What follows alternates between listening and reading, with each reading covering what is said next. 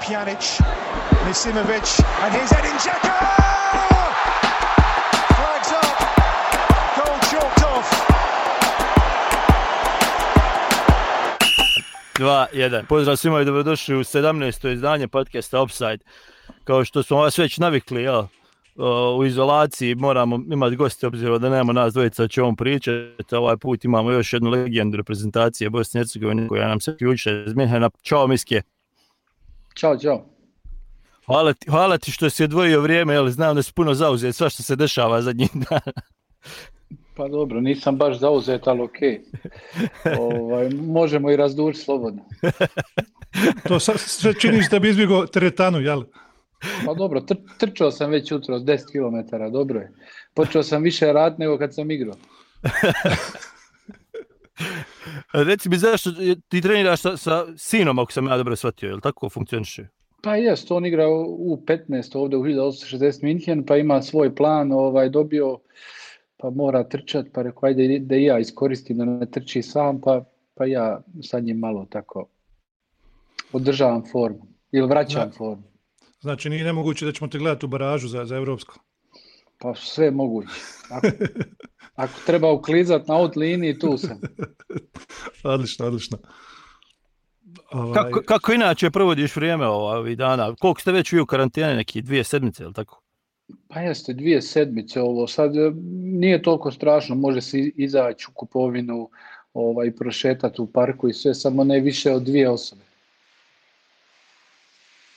Znači, klasična penzija je za tebe sada. Pa, jest. jest, ovaj, samo nadam se da neće predugo biti. Ovo pokušamo svaki dan, ovaj, radili smo zadaće ujutru, ovaj, neki plan, da imamo neki red, ovaj, i poslije podne neki sport, nešto tako, za animaciju, za, za djecu i to. Pa vidi, mi, mi tu u Skandinaviji zovemo svakodnevni život otprilike, mislim, ta, to slabo druženja, e, ono, odvojen život od ostalih, normalno sve u krugu porodice. Ja, ja sam ubijeđen da je u Skandinaviji, da se, da se ova korona pojavila u Skandinaviji, na primjer, oktober, novembru, decembru mjesecu, niko je ne bi ni osjetio, niko je ne bi primijetio, ne bi vidio nikakvu razliku. Jer tako šveđan funkcionišu ovdje kada je ovaj mrak. Pa dobro, oni imaju, ovaj, kako kažu, drugo gledaju malo prema koroni, malo su kritikuju ovi drugi zemlje u Europi, ali vidit ćemo, možda, možda svi u pravu. Reci mi, koliko si u kontaktu sa ljudima u Futbolskom savjezu, znači kol, koliko radiš, kakva je situacija trenutno, šta, šta, o čemu razgovarate, čuješ se sa selektorom, sa pomoćnicima? Pa čujemo se, na vezi smo koliko god ovaj, imamo isto uh, tu grupu gdje se dopisujemo ovaj, uh, predviđeno isto sad da budu ti neki online treninzi sa, sa tim reprezentativcima, ali vidit ćemo kako, ovaj, pošto svako ima svoj neki plan ovaj, od klubova, tako da i to nije sad lako, ali ovdje većinom u Njemačkoj već, već su počeli napolju da treniraju u manjim e, grupama ovaj, i plan je prvi ili drugi vikend maja da se nastavi prvenstvo bez gledalca. Ovaj, inače, možeš ljudima objasniti malo obzirom da je nekako sve to došlo na brzinu u zadnjih dva, tri mjeseca kad je u pitanju reprezentacija. Kakav je tvoj stvar posao sada sa stručnim štabom? Ovo mijenjalo se nekako sad tehniku reprezentacije, ako se ne varam, u principu, u, teo, u, pardon, u praksi. Kako to izgleda tvoj posao u reprezentaciji sada? Pa u principu se ovaj ništa ne mijenja. Ja sam i dalje tu stalno uz reprezentaciju i pomognem gdje god mogu, pričam sa igračima normalno sa trenerima tu između, između hajmo reći, ekipe, trenera i, i izvršnog odbora i predsjednika. Ovaj, samo titula se promijenila ovaj, da, da mogu da budem um, na, na klupi za, za te baraž utakmice, znači jedino to se promijenilo da budem još, još bliže uz ekipu. Znači, sama uloga je više, hajde rećemo, operativna nego, nego strateška, jel? Pa jest, kažem, znači jest. više si ono, znači ti obavljaš te neke, te neke poslovi, ali kao neki link između eto, izvršnog odbora, stručnog štaba i igrača.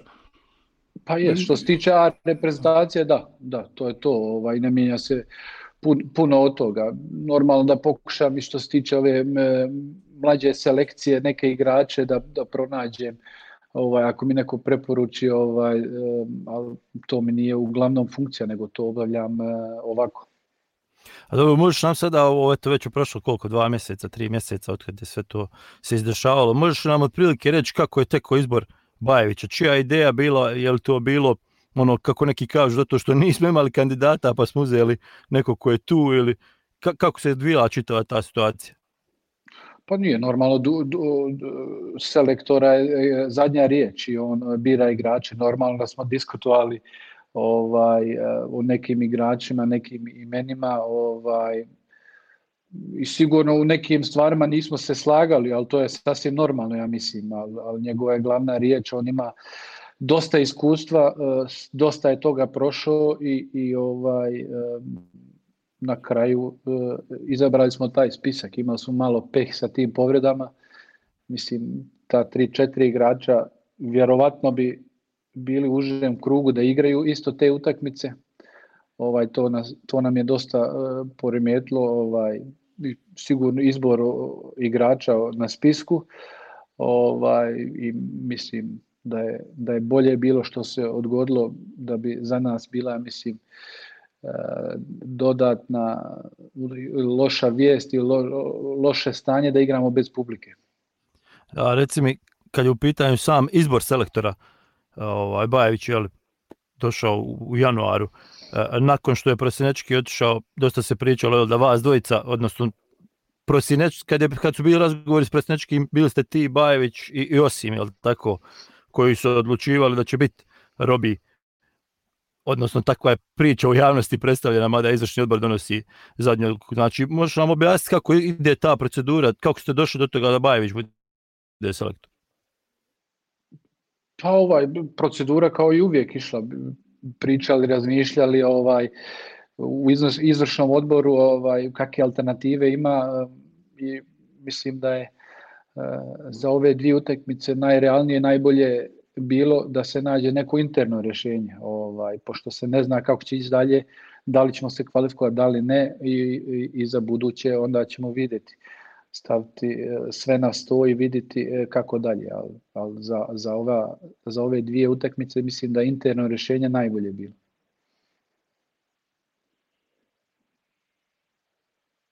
A reci mi kad je u pitanju Robert Presnečki, dosta se o tome pričalo, jel, na, nakon njegovog prvog otkaza se ti jel, javio na Instagramu, pa onda bilo dosta priče ko je u stvari doveo, ko je odgovoran, ko nije odgovoran.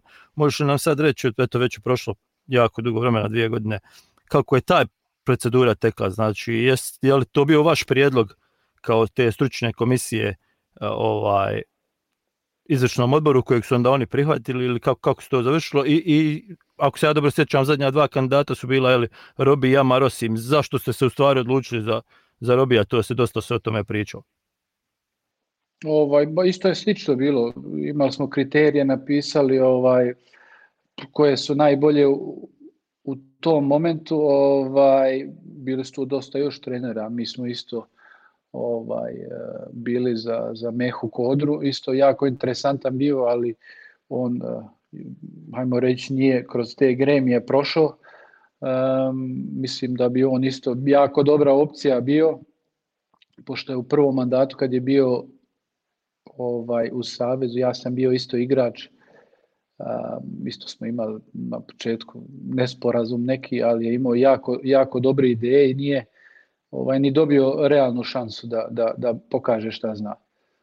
Ovaj, a i zna i dobro situaciju dolje. Ovaj, on, onda smo išli dalje, imali raznorazni razgovora od, ne znam, Fatih Terima do, do, do Okuke, sad glupo bi bilo sve, sve nabrajati ovaj, na kraju su ostali Robi ovaj, i, i, i um, Amarosim i uh, nije bilo do nas da odlučimo. Ja, ja nemam pravo na glas i izvršni odbor je onda odlučio jednoglasno.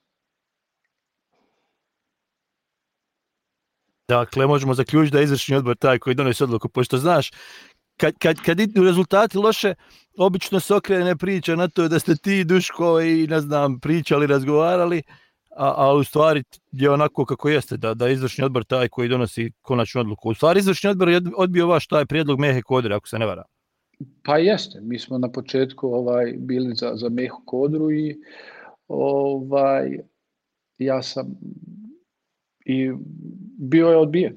Jeste, tako je bilo. Ovaj, ja sam, kako bi rekao, sigurno ovaj, Robi dobar posao odra, odradio na početku, onda je imao tu, tu taj peh sa tom, sa tom bolesti, sa tom operacijom i mislim da poslije toga nije bio ni, ni onaj, ajmo reći, stari više normalno zdravstveno imao problema, ovaj, ali sam isto bio tako uh, zato kad je dao ostavku da, da, da tu nema više nazad. E, Zvijezdan je s obzirom da se rekao sam da, da, da je izvršni odbor odbio kandidaturu Mihe Kodre, zanima me šta treba da se desi i da li postoji ikakva mogućnost da više ikada Miho Kodro e, bude jedan od konkurenata za klub u reprezentaciji Bosne i Hercegovine, isto tako i Sergej Barbarez, jer ja vjerujem da su njih dvojica u paketu tu na toj nekoj crnoj listi izvršnog odbora. Pa dobro, na, mislim što se mene tiče što da ne, ovaj, ne treba tu gledati šta je bilo ranije u prošlost, šta se dešavalo, nego treba gledati kvalitet i e, ko je u tom momentu najbolji najbolja opcija za, za selektora Bosne i Hercegovine.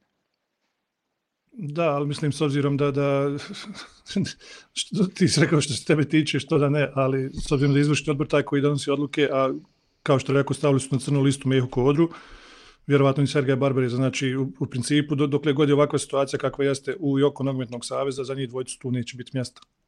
Možemo li to tako nekako zaključiti ili šta ja znam? Pa ja ne bih rekao tako, ne znam, e, vidit ćemo.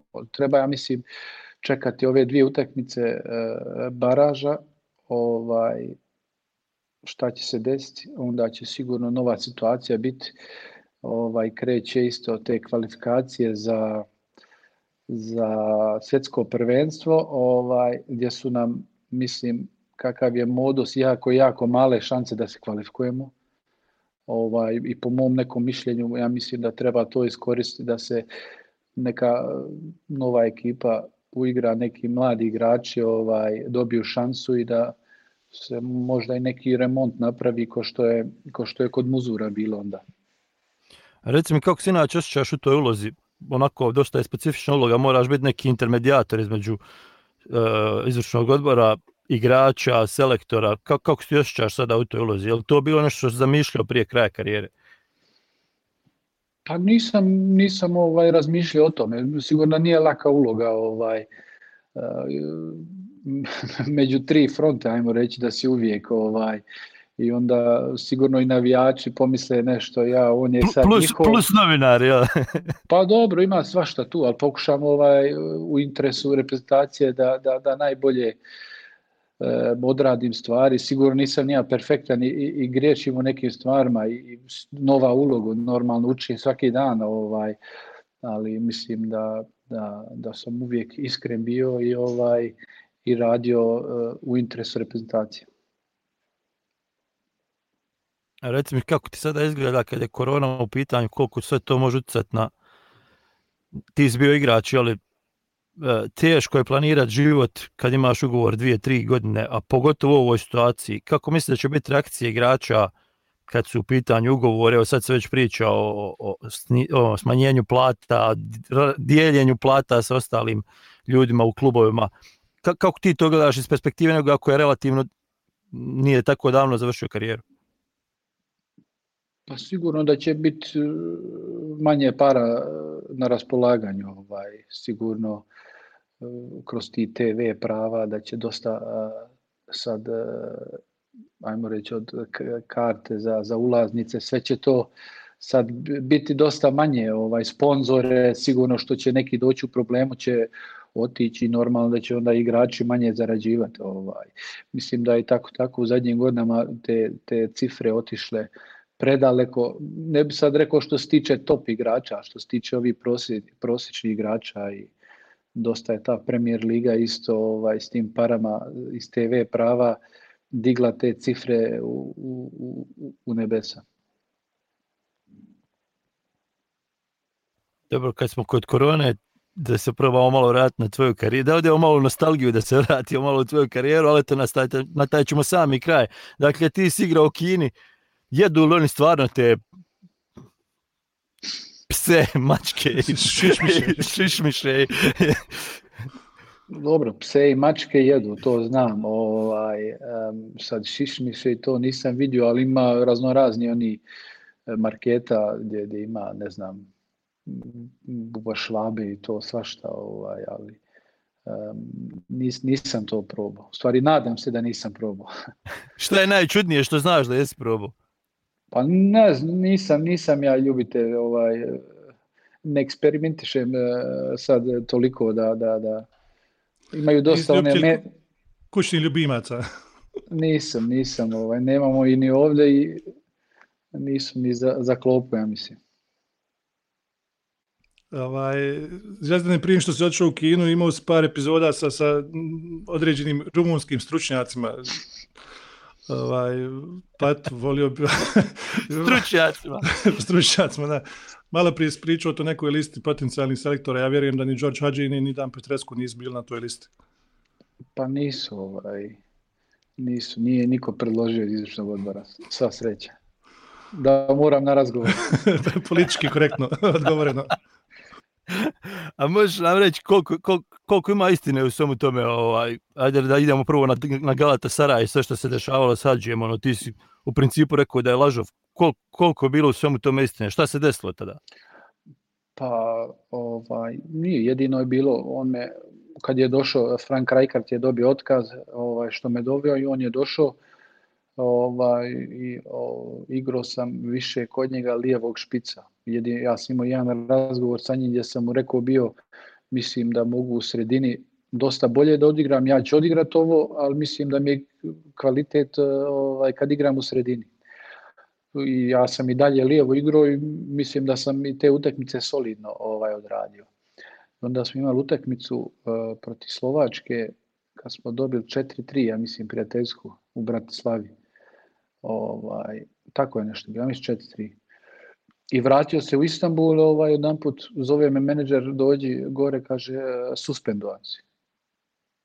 Ja rekao, što? Kaže, pa rekao je, žvać je žvaku kod himne, ne zalažeš se, ovo ono, kao, idi kod trenera izvin se. Pa rekao, što, zašto da se izvini? Kaže on, pa, pa zato, pa rekao, ja nisam ništa pogrešno radio i neću da se izvinim. I na tom je tu stalo bilo. Ovaj, dobro, on je onda na zimu doveo par igrača iz Rumunije, bio je Kulio, onaj golman sa, pe, sa Petaja, mislim, mislim da su to neke druge igre bile, ali i uzeli su to kao izgovor, mislim, šteta ovaj, stvarno je veliki klub, jedan od najljepših gradova i baš sam, baš sam želio duže da ostanem tamo. Čekaj, znači on je na osnovu prijateljske utakmice sa Slovačkom i intoniranja himne donio odluku da te suspenduje iz Galate. Ne, ne zbog te utakmice, nego je rekao da sam kao u prvenstvu Turske, pošto isto himna ovaj svira, ovaj da sam tu kao žva, žvač, žvaku, ovaj nisam se zalagao i tako i to mu je bio izgovor. To mu je bio razlog, kaže on. I, A recimo onda, da kad... Reci, reci će, izvini. I onda je slijedio taj neki, jel, kao ta neka suspenzija, na čemu se ta suspenzija završila, jel, na treninzima s juniorima ili, ili si bio bez treninga skroz? Pa imao, dobio sam jednog trenera i radio individualno ovaj, dva, tri mjeseca. Ovaj, isto ja, jako, mislim da sam ja jak u glavi, ali je bio jako, jako težak period. I imao sam, pošto sam odigrao već um, za Wolfsburg i za, za Galatu. Wolfsburg sam odigrao prvo kolo protiv Bajerna i za Galatu, znači za dva kluba sam već odigrao. Nisam mogao promijeniti, otići u drugu državu nego nazivimo nego u Rusiju, pošto oni igrali još po, po, po kalendaru od marta do novembra. To je bila znači jedina opcija da odem ovaj u Rusiju ili da ostanem još do, do ljeta um, u, u Galatasaray. I što je onda bio problem sa Petreskom? Ima ona priča da te zove na stranu pitao šta je bio problem sa Hadžijama, ti si rekao da Hadži lažo. je li to istina ili? Pa jest, jest. Pitao me jedan put kao što to pričaš o, njemu kao da je lažov. Rekao pa zato što jest, zato što nisam ništa pogrešno uradio i ovaj onda mi je ovaj, imali smo Ropotan, Rumun što igrao isto u Dinamu kod nas i on je onda rekao da, da su kumovi oni, njih dvojica. Navakat. Ali dobro, baš ovaj, igrali smo Euro ligu kvalifikacije protiv Stuttgarta a, i 0-0 bilo 38. 9. minut i, što, i on me zamijeni bez ičega, ali nisam nikav problem tu napravio i tu je krenulo to onda. A dan prije toga me baš to pitao na, na zadnjem treningu. Za tebe ima u suštini ta čitava karijera je ono, povezuje se s tim da nisi trčao, da nisi puno se davo, da si bio nezainteresovan. Puno ljudi to govori, ali u principu koliko je tebi to smetalo da, da, da ono, koliko ti smetaju ti šumovi sa strane, te gluposti koje ljudi govore? Pa, pa normalno ono da smeta. Ovaj. Ja mislim kad se gledala statistika isto na svjetskom prvenstvu da uvijek sam bio među 3-4 igrača što su najviše trčali. Ali, mislim, ja sam imao taj stil, možda izgledalo malo prepotentno, arogantno, ne znam, nisam najbrži bio, pa možda izgledalo sporo, ne kreće se, ovaj, ne znam, normalno da smeta, ali ovaj, to je moj stil bio i mene je krasio kroz karijeru i dobro sam ovaj, išao sa njim. Zvijezdane pričaju se legende o Felixu Magatu i u njegovom periodu u Wolfsburgu, tom nekom famoznom brdu s koje, s koje se jeli, šprintalo. E, volio da malo o tome kažeš, ali isto tako te zamolio da, da pokušaš da pučeš paralelu između tih treninga u Wolfsburgu sa treninzima, na primjer, u drugim klubama u kojima si igrao. Da li ste stvarno bili toliko top fizički spremni u Wolfsburgu da, da, nije bilo prepreke za vas, pa i za tebe, jeli, koji si imao taj neki, jeli, uslovno rečeno, polupješački stil igranja. Na mojem pogreštu shvatiti to da kažem, ono, nisi baš bio taj koji je nisi bio Mohamed Bešić, nisi bio igrač od 16 do 16 ali u Wolfsburgu to nije dolazilo do izražaja, možda najviše zahvaljujući tim jeli, trenzima sa Magatom. Pa dobro, Magat je imao pose, poseban stil, starija generacija, um, diktator je bio ovaj normalno u pripremom fazi se mnogo trčalo, mnogo radilo, ovaj, ali ipak ja mislim imali smo jako, jako velik kvalitet u ekipi i zato smo na kraju prvaci bili. Ovaj, sigurno smo spremni bili, ali um, mislim da taj metod rada u sadašnje vrijeme uh, više ne funkcioniše. Za, moram prepričati jednu anegdotu za ljude koji misle da, da Miske nije puno trčao.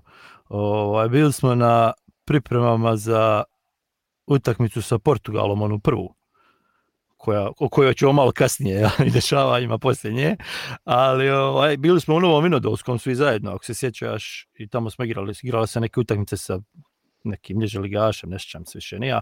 Uglavnom, stadion na kojem se treniralo je bilo, bio par kilometara udaljen od hotela i Miske i Salhović su ili trčali na trening ili trčali s treninga, što niko drugi od igrača nije radio, tako da mislim da je suvišno govoriti da Miske nije trčao u karijere. Da ga pohvalimo jedno.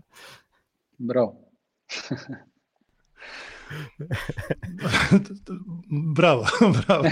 Ovaj, ne, znaš zašto, ovaj, Zvijezdane, ja, ja ću biti iskren i moram priznati da sam možda i ja bio jedan od tih kritičara, odnosno nisam, nisam bio kritičar, smatrao, ne, ne, smatrao sam zaista da, da si da si imao kvaliteta za, za puno bolju i jaču karijeru i za puno bolje klubove nego da dodiš neki Galatasaraj, uslovno rečeno neki Galatasaraj, znači s obzirom na tvoj kvalitet, mislim da je Galatasaraj za tebe bio mala kladuša, što mi u krajini kažemo, znači bio klub za koji si bio sila, ali nešto je tu falilo.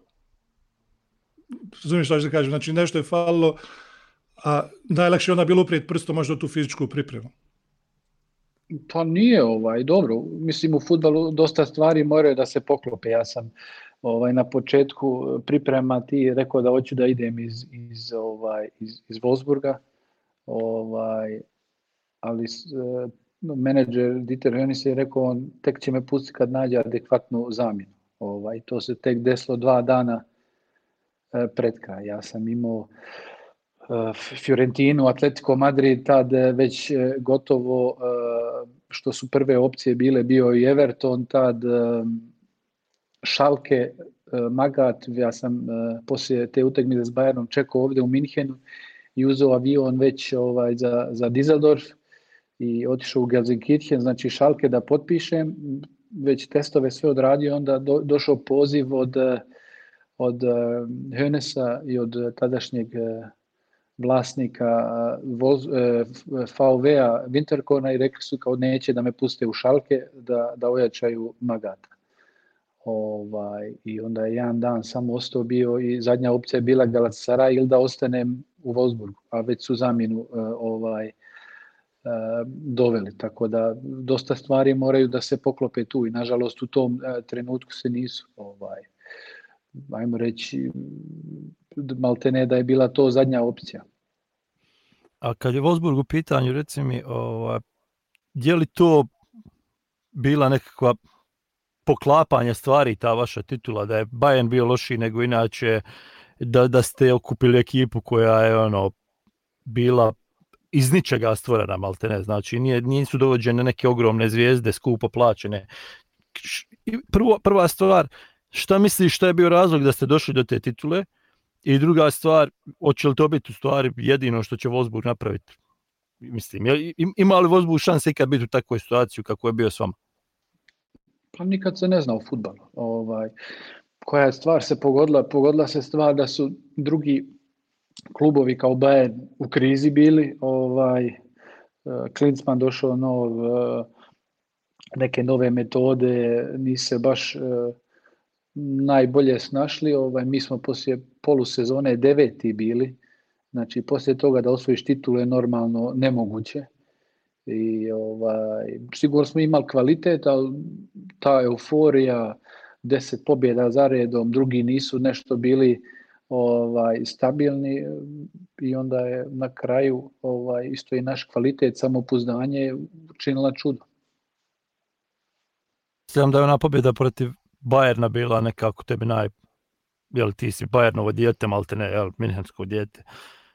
Koliko ti je značila ta pobjeda nad Bajernom, onda koliko je bilo 5-1 ako se ne PS 5-1, tačno juče prije 11 eh, godina bilo. Ovaj, um... Pravit ćemo se da sam znao to, pa sam te pitao. ovaj, pa nije mnogo značila. Ovaj.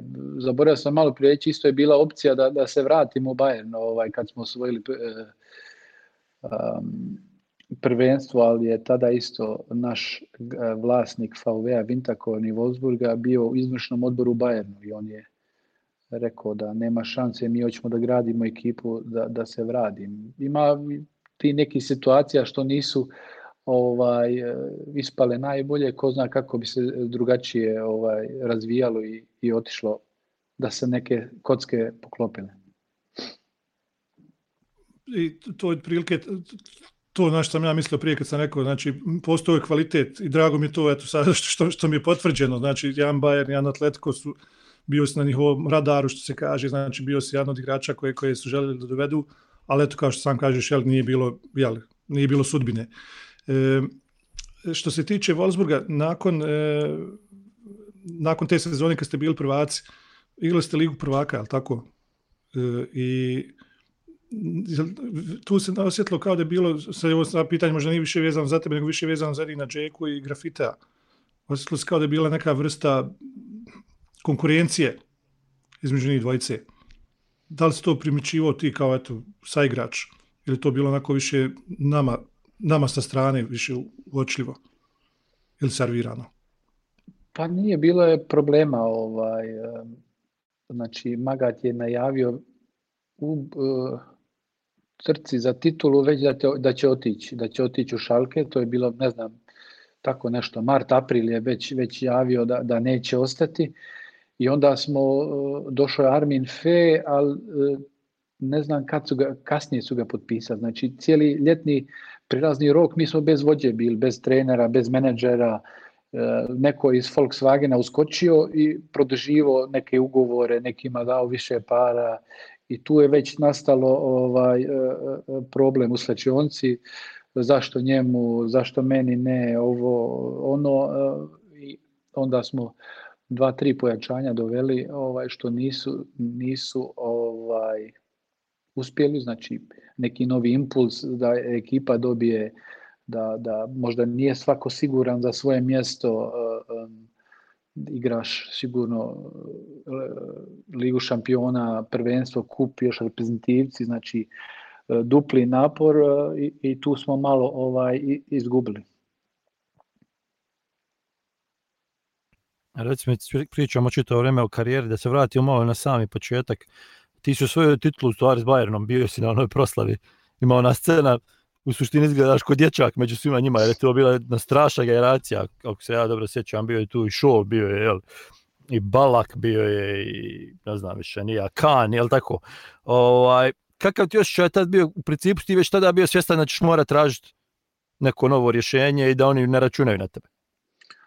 Pa ono, bio sam tu, nisam 4-5 nastupa imao samo, ja mislim, ukupno ovaj, na mojoj poziciji tad bio baš, baš Šol, Balak, Dajsler, naprijed je bio Elber, Picar. Braća Kovač.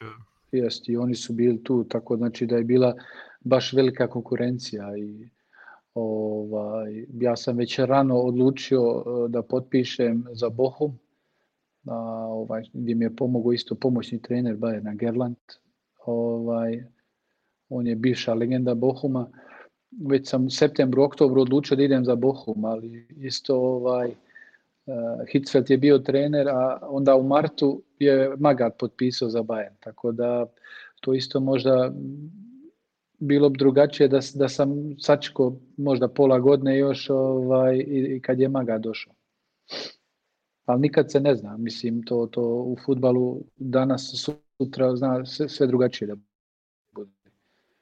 Naravno, da se okrenemo malo na reprezentaciju, pošto našim slušalcima to je najinteresantnije, ali u suštini reprezentacija, odnosno tvoj početak reprezentacije povezani sa Bayernom, odnosno tom pričom o teretani Bayerna gdje, gdje braco te prilazi i govori ovaj, da li bi igrao za reprezentaciju i baka treba igrača poput tebe. Je li ta stvar priča istinita ili je to onako mit? Pa jeste, jeste. Baš e, imali trening u teretani i braco ovaj, prišao meni i baš me pitao da li imam volju i želju igrati za Bosnu i Hercegovinu, rekao što da nemam, ja ako imam pasaš, moji su iz Bosne i Hercegovine, što, što, što ne bi. I tako je to nastalo, onda sam s Pašalićem ovaj, čuvao sa Munibom Ušanovićem i ovaj, dogovorili se ta će dva lika biti dosta interesantna kasnije jel, u priči, ali, ali ovaj, dosta ne malo još na tome. Ima ona priča da je bio, bio si u, u 19, jel tako, Srbije i Crne Gore, onda, odnosno kako se ta zvala, Savezna Republika Jugoslavija, više ne znam, nija, onda si bio u 21 i, i ima ona priča da je Pižon rekao ne trebaš će dolaziti u Beograd jer si debeli i spor. Je li ta, je li ta priča istinita? Ovaj, pa nije, ja sam odigrao u 15 već, ovaj, e, ja sam dobio ponudu ovaj da igram za Njemačku, ovaj da uzmem njihovo državljanstvo, već sa Bayernom dogovorio sve, ovaj e, predao papire za državljanstvo i ovaj onda dobio poziv iz Jugoslavije. I ovaj nisam nikom ništa rekao izbrisao dolje, ja mislim zimski kamp u baru uvijek bio, tako nešto ja mislim. Ovaj uzeo avion za Beograd i sjećam se ono, čekao na torbu kad jedan stari čovjek prišao meni, baš džed bio. Ovaj, ja kontam ko je sad ovo, šta je ovo. I poslije baš ispričao starom, rekao neki džed došao po mene, ovaj, čekao na mene onako, nisam znao ko je. Ovaj, I onda stari vidio slike ovaj, u novnama, kaže pa budalo jedna, to je Miljan Miljanić, ti nisi normalan, ne znaš ko je Miljan ovaj, rekao, šta da radim. Ovaj, nije ovaj, tako sam ovaj, krenuo za Jugoslaviju igrati i onda je bila jedna utakmica u Francuskoj, eh, onda je bila Srbija i Crna Gora u 21, eh, gdje sam ušao, ja mislim, tri minuta, samo gubili smo 3-0 i onda je nakon te utakmice on rekao kao sport debeo, ne treba nam više, to je da. Ali smo se opet videli eh, sad kad je bio i on ovaj, ovaj, kandidat za, za trenera. Kako, je taj, kako je taj razgovor izgledao? E, nećeš. Nije, nije, nije, nisam uopšte, ja sam rekao, ovaj, on je prišao meni i rekao, stvarno nisam to rekao, eh, pričaju glupost, eh, odmah ja sam rekao, eh, šefe, ovaj, zaboravljamo to, to je bilo i prošlo i nema veze šta je bilo. I, i pakuj se briš za Beograd. Ovdje kruh neće izrađivati. Nije, šalim se.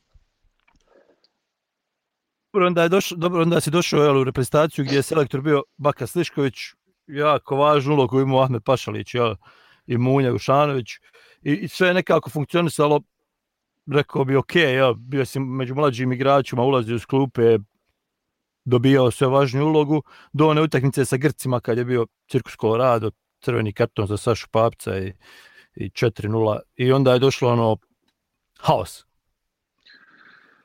Pa jeste, ovaj, kako bi rekao, normalno u, u ta doba smo imali isto, ja mislim, strašnu ekipu, da li je Braco, Sergej, Bola, Balja, Hiba još bio, ovaj, dobro, on se oprostio, onda Konja, Spaha isto krenuo igrat, mislim da smo imali top ekipu u, u to vrijeme, ovaj, ali isto se neke priče dešavale i neke stvari, ali uopšte nisam ovaj, obratio pažnju, a to možda sam bio i premlad, došao iz inostranstva, ovaj, nisam imao nikakvu dodirnu tačku ovaj, sa tim raznoraznim pričama što se dešavalo. Jedino što je možda meni u, u reprezentaciji ovaj, uh, bila najgori trenutak najbolnija tačka ovaj bila utakmica sa Srbijom i Crnom Gorom kad je bila u Beogradu, pošto je uh, ta utakmica baš veliki motiv bila za mene. Ovaj, um, sjećam, ja mislim da smo par dana prije toga protiv San Marina kući igrali. Ovaj, I uh, Paša prišao meni i rekao kao odmaramo te za Srbiju i Crnu Goru, neš igrat ovu. Pošto sam u to vrijeme bio standard. Rekao, ok, ovaj, i onda u Beogradu ovaj, sat vremena prije sastanak na klub. zovne me ovaj baka gore i, i paša ovaj ka, kaže kaže baka ovaj braco neće da igra desnog beka hoće da igra naprijed. Kaže bola ima rođendan ili imao rođendan kaže moraš ti na klupu. I ja u tom momentu meni srušio svijet ja znači ja nisam mogao da vjerujem šta se dešava Vjeruješ li da si meni sada srušio svijet, evo 15 godina poslije toga, kad čujem tu priču, to, to neko jaransko, kafansko donošenje odluka, dok sam ja svoju glavu poturao tamo po Marakani i vratio se razbijene tintare i šta ti ja znam. Ali u suštini... Bože sačuvaj. Može se, tu i sam kažeš da ste zvali Baka i Paša, znači Paša je tad imao ogromnu ulogu i u sastavljanju ekipe u stvari. Pa jeste, on je bio alfa i omega tad, tad u reprezentaciji. Mislim da je Baka kao trener ovaj dobar trener i, i ovaj dobre odluke donio, ali je oko njega ajmo reći opasna situacija bila ovaj mada ja i sa, sa, sa, sa Pašalićem nikad nisam neki problem imao, nikad mi nije nešto učinio, ali, ali je, čuje se sve i svašta. I dobro, onda je došla ona peticija čuvena, jel, to je bio oktobar 2006. I ti si bio na onom prvom spisku od 13 igrača. Ovaj, jeste, ovaj, um, um, sjećam se, u Bohumu sam tad bio, uh, trening imao, ovaj, prije, prije toga me zvao Ivica Grlić, ja sa, kaže on, uh, jesi ti zato da, da svi igrači bojkotuju? Ja sam rekao, ako svi bojkotuju od prvog do 25. normalno da će ja biti. Ali nemoj da bude dva, tri igrača, četiri ovaj, da bojkotuju i da ne bude ništa. Ako smo svi zato, ako je, ne znam ni ko je pokrenuo to, onda ok. Ovaj, ja odradio trening, jedan put vraćam se, ne znam, imam sto poruka, sto propuštenih, izašao taj listic sa mojim potpisom, koji ga ja uopšte nisam potpisao ovaj, i vidim, ne znam koliko igrača je bilo, 12, 13 igrača. Znači nisu svi bili. I, iskreno da bidem, malo mi je to i uvrijedlo, pošto ja nisam nikakav cedlju potpisivo i rekao sam specifično, ako budemo svi od A do Ž, ok. Ako ne, nisam za to. I to je jedina priča i onda znam da fanatikosi svašta onda krenuli kao izdajica ovo ono, ali mislim da, da sam imao jasno svoj stav i prije toga. E, bilo je bilo je svakako dosta nejasnoća oko tog spiska sa sa tih 13 imena. E, prvo, što stvari najveći problem tog spiska je sigurno bilo to što ste bili razbacan po u Evropi, svijetu i naravno da, da nije bilo možda ni načina da se dođe do svakoga poimence pa da se, jeli, da se taj spisak gradi onako kako, kako, kako treba da se radi, jel, kao što ti kažeš, znači propričajte sa mnom, dajte, recite šta hoćemo da radimo, hoćemo li svi biti za toga, može. E, tako da sigurno da sada ovo govorim s ove tačke gledišta, znači 14 godina poslije, e, svakako da je to bilo dosta, dosta e, propusta, ali šta se desilo, ti nisi svakako nisi bio jedini sa tog spiska koji, koji je poslije nastupao za reprezentaciju, ali šta se desilo nakon što je taj spisak se pojavio javnost? Da li je bio pritisak od strane ljudi iz Saveza prema tebi i prema tvojim saigračima? Misliš da, da igram opet? Da, da pritisak u smislu kao mi smo vam učinili ovu uslugu kako Savi okrećete se protiv nas i tako to. Ma nije, nije niko vršio pritisak na mene, ovaj, samo su pitali e, šta, kako, da, ja sam rekao ne, ja, ja sam jasno, kao što sam malo prije objasnio, objasnio rekao, ako su svi za to, ok, ako, ali onda da se, da se, ja mislim, pošalje taj faks e, sa mojim potpisom i uopšte ne znam šta, šta piše unutra, e, e, mislim da to nije ok bilo. I onda je došla na utakmica sa Norveškom koju si ti postigao jedan od najboljih golova, a u stvari se kulisa je bila skroz negativna atmosfera. Kakav je tvoj osjećaj bio na terenu ovaj, u to vrijeme? Jel? Zabio si strašan gol i pobjedili smo, a ne bi rekao da je bilo slavlje onako kako je bilo kao inače.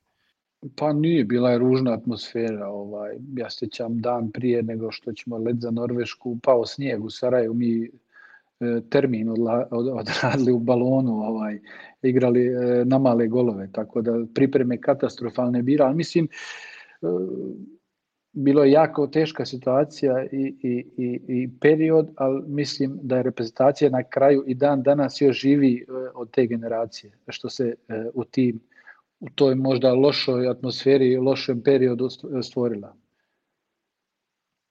E, slažem se, ovaj, međutim, ono što je, što je pogubno je to da, da je moralo da dođe do takve jedne stvari da bi ti neki igrači koji su i ranije zasluživali poziv, dobili poziv. Tu prije svega mislim na primjer Elvira Rahimića, to na primjer, konkretno.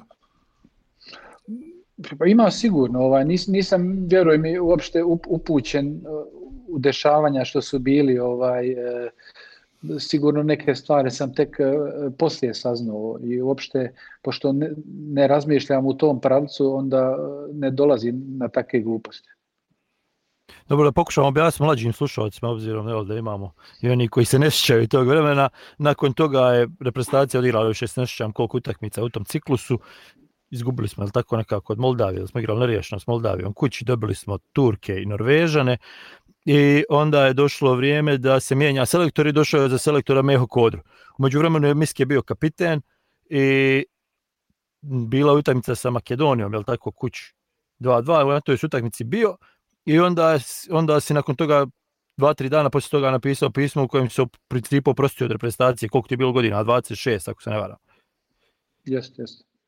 Ovaj, ba nije tu isto ovaj, malo glupa situacija bila ovaj, gdje se trebalo drugačije ovaj, reagovati i pričati. Mislim da je tad eh, ulogu menadžera isto Bola bio, što je bio u Smehu Kodru, ovaj, malo su isto tu neke igrice bile, ali sam onda se ja sa Mehom Kodrom našao bio na aerodromu u, ovaj, u Minhenu i sasvim smo normalno pričali i, i, i sve te probleme što, su, što smo raz, razjasnili jednostavno. Ja, i onda, onda je selekt, da selektora Čiro Blažević negdje da na utakmice s Bugarskom City opet bio u sastavu i u suštini nisi mogao prije ni biti jer je samo bila na jednoj utakmici s Japanom, onda je došao na otkaz za Mehu Kodru opet za mlađe slušalce i, i opet opšti cirkus i onda utakmica sa Bugarskom, odakle je krenuo Čiro i nekakva renesansa reprezentacija, da tako kažemo. E, kakav je tvoj odnos bio sa Čirom do utakmice u Portugalu, odnosno jel, poslije utakmice sa Portugalcima kući?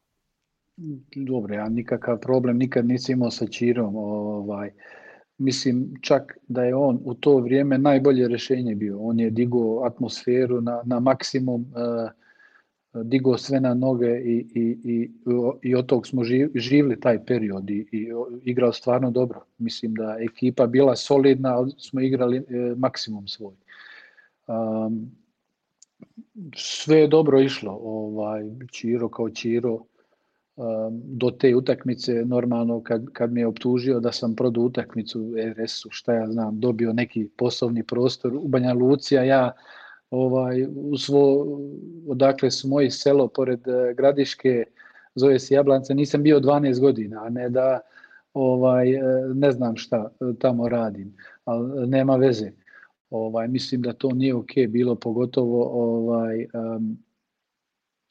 znamo kakva je situacija dolje, ovaj, brzo se pale neke ljudi, možda sam trebao drugačije postupati ovaj, i tužga čak, ovaj, ali ok, nisam, nisam se odlučio za taj korak i ovaj, sad je gotovo.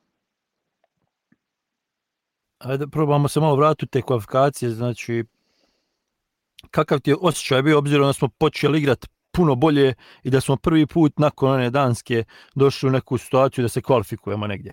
Znači, ok, dobili smo u Estoniji, plasirali se u baraž, onda smo izvukli Portugal. Iz ove perspektive kako gledaš na tu situaciju i na protivnika i na tu utakmicu, jer smo mi tu utakmicu Lisabon odigrali dosta dobro i imali one šanse stative, prečke na kraju i sva što je moglo biti. Pa jeste, ovaj, tu, tu utakmicu smo jako dobro uh, odigrali i mislim da smo tu propustili šansu ovaj, da, da stvorimo bolji rezultat za revanš. Ovaj, ima, ja mislim, Zlaja imao stativu, Ibro, Prečku, ovaj, Ibričić, e, da smo tu zabili go, ovaj, bilo bi totalno druga priča. Da, jer u revanšu Zenica smo ušli bez, bez trojice kartoniranih, je li tako, Rahimića, Muratovića i Spahića, čini se. Jeste. Tako I ja da... nisam igrao Nije, nije ni miski igrao. Da, da, da, da, zbog povrede, da, da, to znam. To, to je ta proda. Ali je to, imao je poslovni prostor u Banja Luci. ba nije, ovaj, ja se sjećam dobro, dobio sam e, udarac od Pepea e, u koljeno i tu sam ligament natego bio. Ovaj, um, i ja ne znam koji, je, koji se dan to igralo. Subota, ja mislim, subota.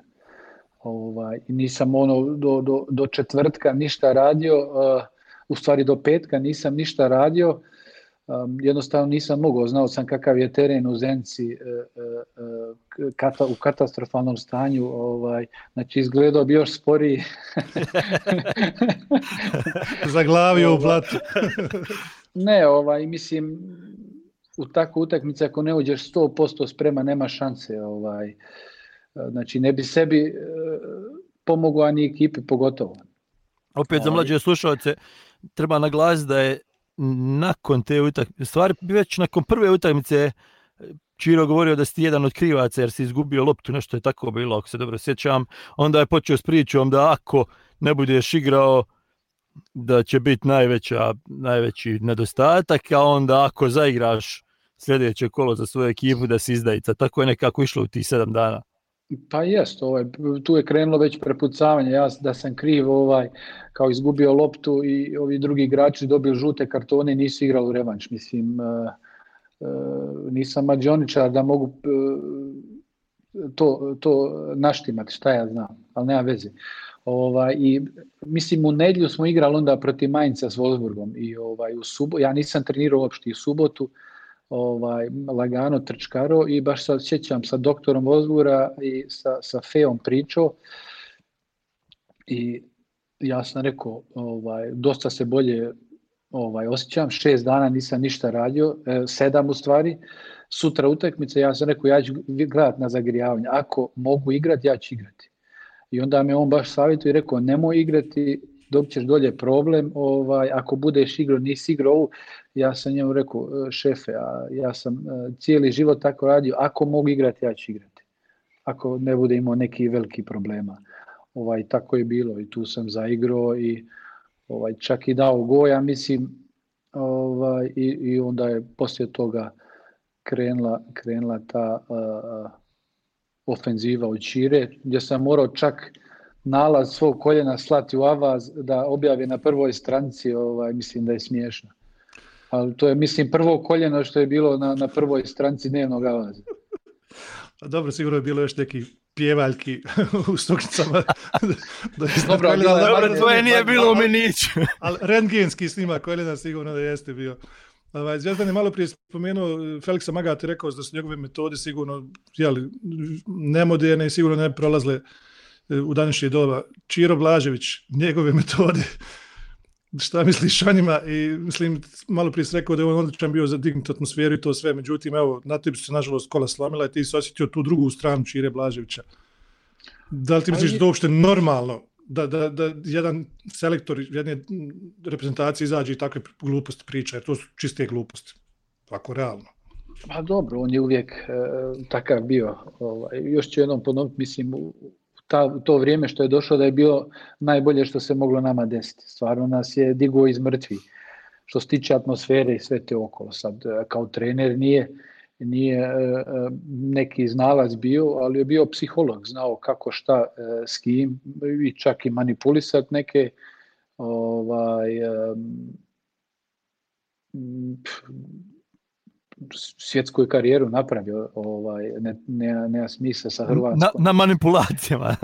Pa dobro, jest on takav, on e, normalno dođe u Bosnu, kaže majka Fata, ode u, u Hrvatsku, kako je uvijek rekao, ne znam nije koje ime spomenuo, ovaj, tako da je on Ka, kata. Kata, jeste. Baka Kata. To, to, to sve kaže o njemu. Onda je došao Pape Sušić i taj neki najozbiljniji period reprezentacije. Išao je onaj prvi ciklus gdje smo opet, za kojeg smo opet završili s Portugalcima. Čega se najviše sjećaš iz tog ciklusa? Pa normalno da... Ne, mislim da smo tad e, na terenu, rekao bi, baš moćno izgledali, pogotovo kad smo kući igrali. Ne znam e, ko, ko je došao, mi smo uvijek izašli i rekli ovaj, igramo ofenzivno i ćemo i tako je bilo. Ovaj, ali smo na kraju ipak a, izvukli opet u baražu, nažalost, ovaj, Portugal. Dosta se govori o Papeto, izvini, dosta se govori o Papetovom taktičkom, ne znam, fali mi riječ, neću, ne, ne, razumijete me. I ima ona scena protiv Francuske koja je ostala ono legendarna kad si ti okreneš, kažeš, ne može ovako ljudi. Kako ti gledaš na taj njegov taktički doprinos a, razvoju ekipe kroz, te, kroz ta dva ciklusa?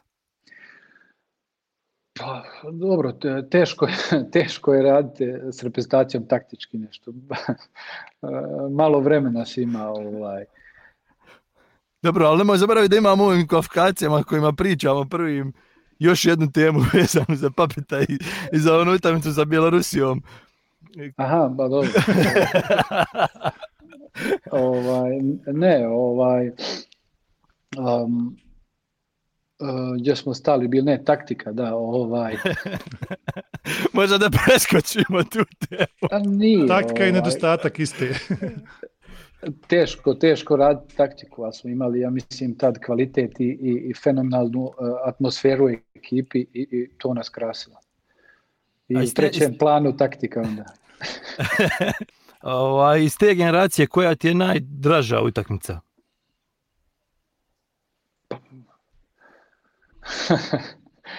ovaj, e, ne znam sad, ne bi se znao, ne znam. Bi bila Bjelorusija. ja sam. Dobro, bila je jako bitna utakmica ovaj, gdje, gdje sam ovaj, presjeo prvo polovreme na klupi, ja mislim prvi put poslije, ne znam, dugo, dugog vremena i um, ovaj, sigurno nisam možda ni shvatio, nisam ni, ni, ni, ni ovaj, ovaj, kako bi rekao, bio zadovoljan normalno, ali sam mislim dobru reakciju pokazao na terenu onda, što je najbitnije. Kao što primijetiš, Zvezdane, mi smo sve tvoje pikanterije iz karijere našli i sad te roštiljamo ovdje i mezimo. Ovaj, Ma nije šal- norma, normalno, to su emocije Da, poslije utakmice, ovaj, je, ne znam, ja da sam trener i da, da neko reaguje tako kad uđe i zabije gol, ne bi mi smetalo, ja mislim. Ma naravno, ja mislim da je da je Safet preko toga prešao dosta, dosta onaj, ravnodušno. Možda, Pa je. šta, šta on rekao, rekao da nije ni vidio, jel? Pa jest, ja Čini nije, tako nešto rekao je da nije prema njemu bilo, nego neko iza. Ja, jes, jes, jes. Četvrti red gore, ja mi sjede košpe. publika se, publika te provocirala.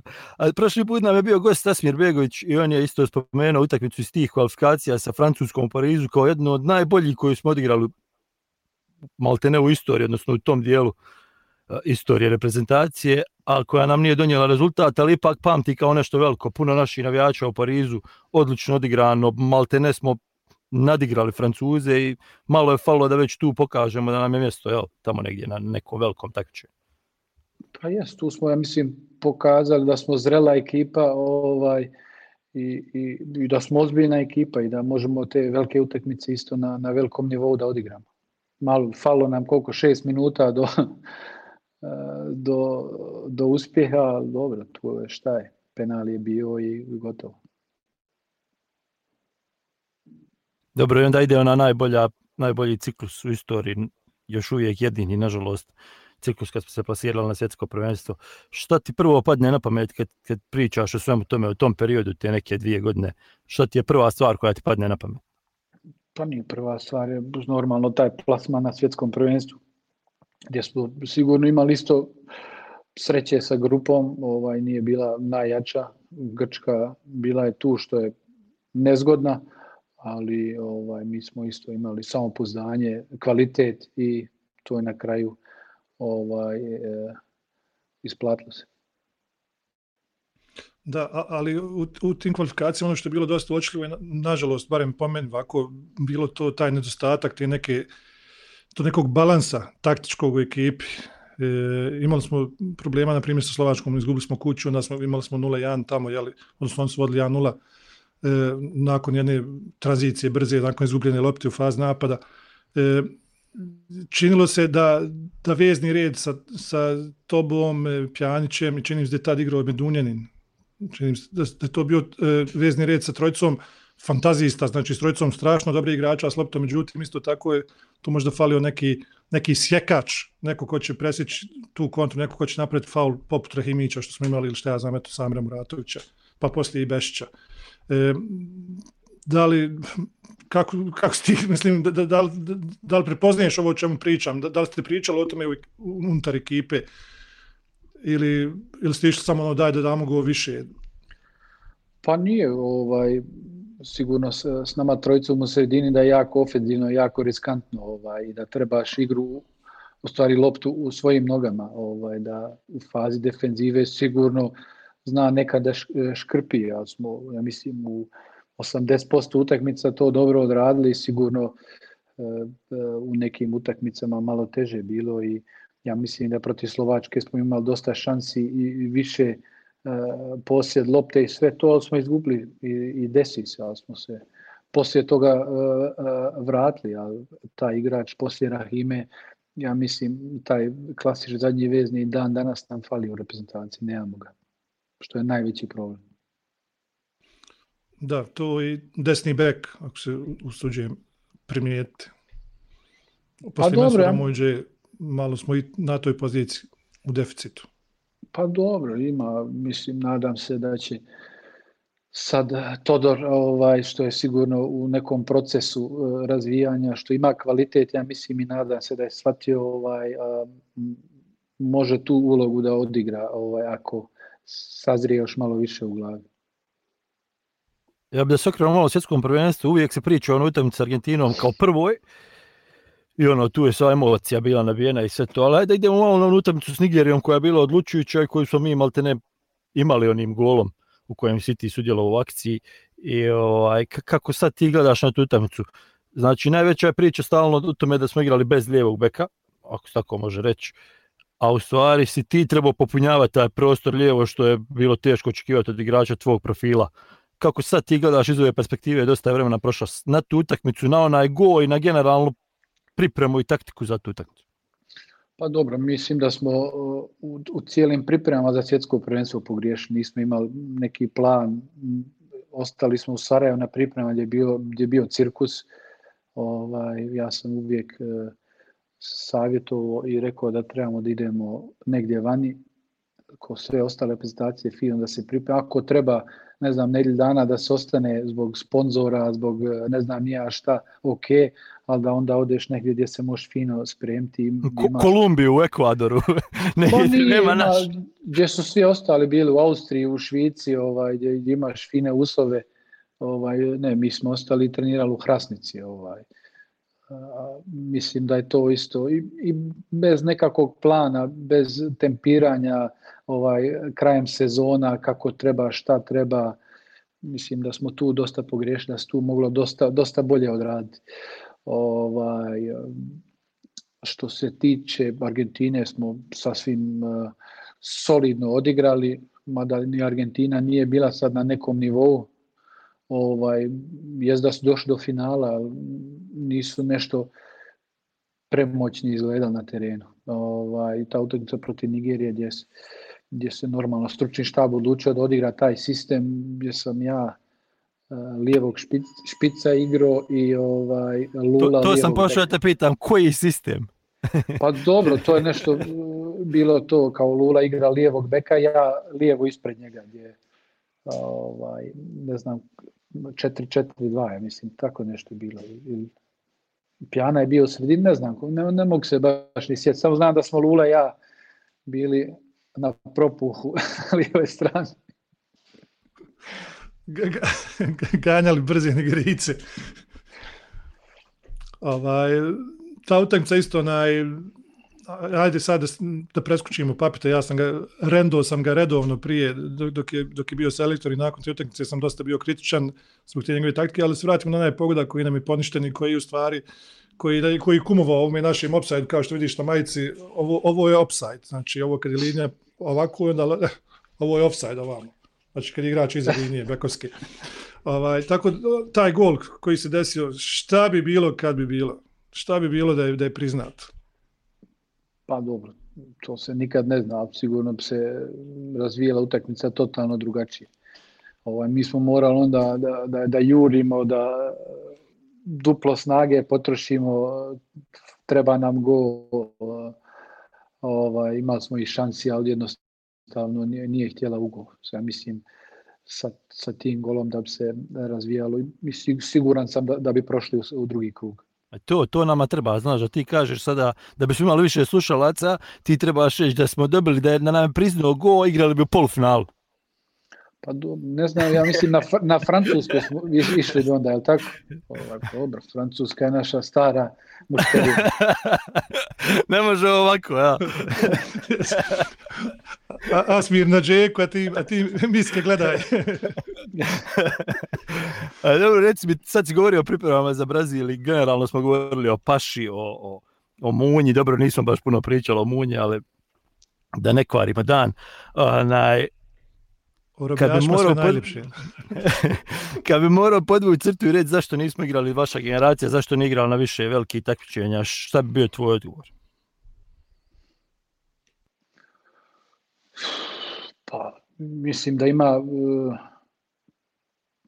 puno stvari ovaj što, što uh, kako bi rekao, možda ovde procenat, ovde procenat, to se skupi na kraju i ovaj um, to na kraju bude, u stvari odlučuje, ali generalno mislim da, da, da nismo ekipa i nismo, um, kako bi rekao, da se moramo na svaki turnir plasirati i, i to smo dokazali u historiji. Ovaj. Mi smo ok, solidna ekipa, to sam ja govorio um, kad sam ja igrao, ali nismo u top 20-25 sigurno.